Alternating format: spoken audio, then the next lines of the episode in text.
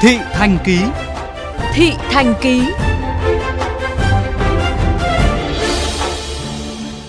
Trước tình hình dịch bệnh COVID-19 diễn biến ngày càng phức tạp, Ủy ban nhân dân thành phố Hồ Chí Minh đã quyết định thành lập 69 chốt trạm kiểm soát dịch để thực hiện kiểm soát các biện pháp phòng chống dịch tại khu vực cửa ngõ ra vào thành phố, bắt đầu từ 0 giờ ngày 15 tháng 5.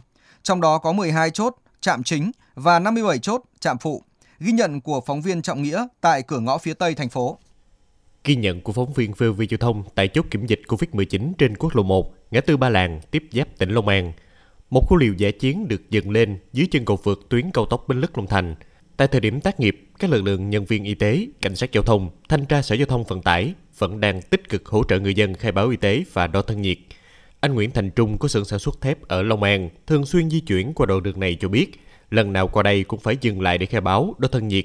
Dù có đôi chút bất tiện, nhưng quy trình kiểm tra diễn ra nhanh chóng. Tại vì á, là mình hai vợ chồng mình đi làm ở dưới Bến Lức Long An đây nè, cái xưởng ở đó. Thì nếu mà ngày nào cũng kiểm tra như vậy thì nó hơi bất tiện một chút, cũng không khó khăn cũng nhanh mà. Sau khi có hiệu lệnh dừng xe, các nhân viên y tế tại chốt sẽ tiến hành đo thân nhiệt, ghi lại lịch trình, biển số xe, số chứng minh nhân dân, căn cước công dân của người khai báo. Người nào có thân nhiệt cao hoặc nghi ngờ mắc bệnh sẽ được yêu cầu lấy mẫu xét nghiệm. Mỗi trường hợp khai báo đo thân nhiệt diễn ra chưa đến 2 phút, nên tại các khu vực kiểm tra dịch không có tình trạng ùn ứ giao thông. Đa phần người dân rất hợp tác và hỗ trợ các nhân viên kiểm dịch tại đây.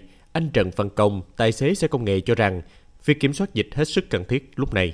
Có công tác kiểm dịch như vậy thì anh đi trên đường thì anh cũng thấy yên tâm hơn. Thì anh rất ủng hộ là bên nhà nước thực hiện cái chương trình kiểm dịch này. Trong bộ quần áo bảo hộ, khẩu trang, găng tay trên người, bạn Trung Anh, nhân viên y tế đang thực hiện nhiệm vụ đo thân nhiệt tại trạm chia sẻ. Mỗi ca trực sẽ có hai bạn thực hiện nhiệm vụ trong thời gian 12 tiếng, bắt đầu từ 6 giờ sáng đến 18 giờ và sau đó thì đổi ca. Tuy có vất vả, nhưng vì công tác phòng dịch chung của thành phố nên ai cũng nghiêm túc thực hiện. Ngành họ phân khác, có ba ngành phân khác, còn bên riêng bên y tế thì là phân một uh, một ca vậy là khoảng 12 tiếng, có hai người. Trung tá Thái Văn Anh, Phó trưởng trạm cảnh sát giao thông Tân Túc cho biết, trạm chủ yếu thực hiện việc kiểm soát dịch những xe khách, ô tô con, những xe tải cũng kiểm soát nhưng hạn chế hơn và khi thấy cần thiết. Những trường hợp vi phạm về số lượng khoảng cách giữa hành khách trên xe sẽ được lực lượng chức năng nhắc nhở vì nhiều nhà xe vẫn chưa nắm rõ quy định về phòng chống dịch bệnh của thành phố. Kiểm tra hết á, chủ yếu là xe khách và chính, còn xe tải là hạn chế lắm. Thành ra là chủ yếu là xe khách 50 dạ. chỗ. Dạ. Xe 25 chỗ là mấy chỗ đó chủ. Trong quy định của nó, nó có khoảng cách là bao nhiêu mét một người. Có hết chứ bộ. Dạ. Mình cũng nhưng mà trước mắt là tuyên truyền nhắc nhở là chính. Bây giờ người ta đang chở công nhân ta đổ đâu.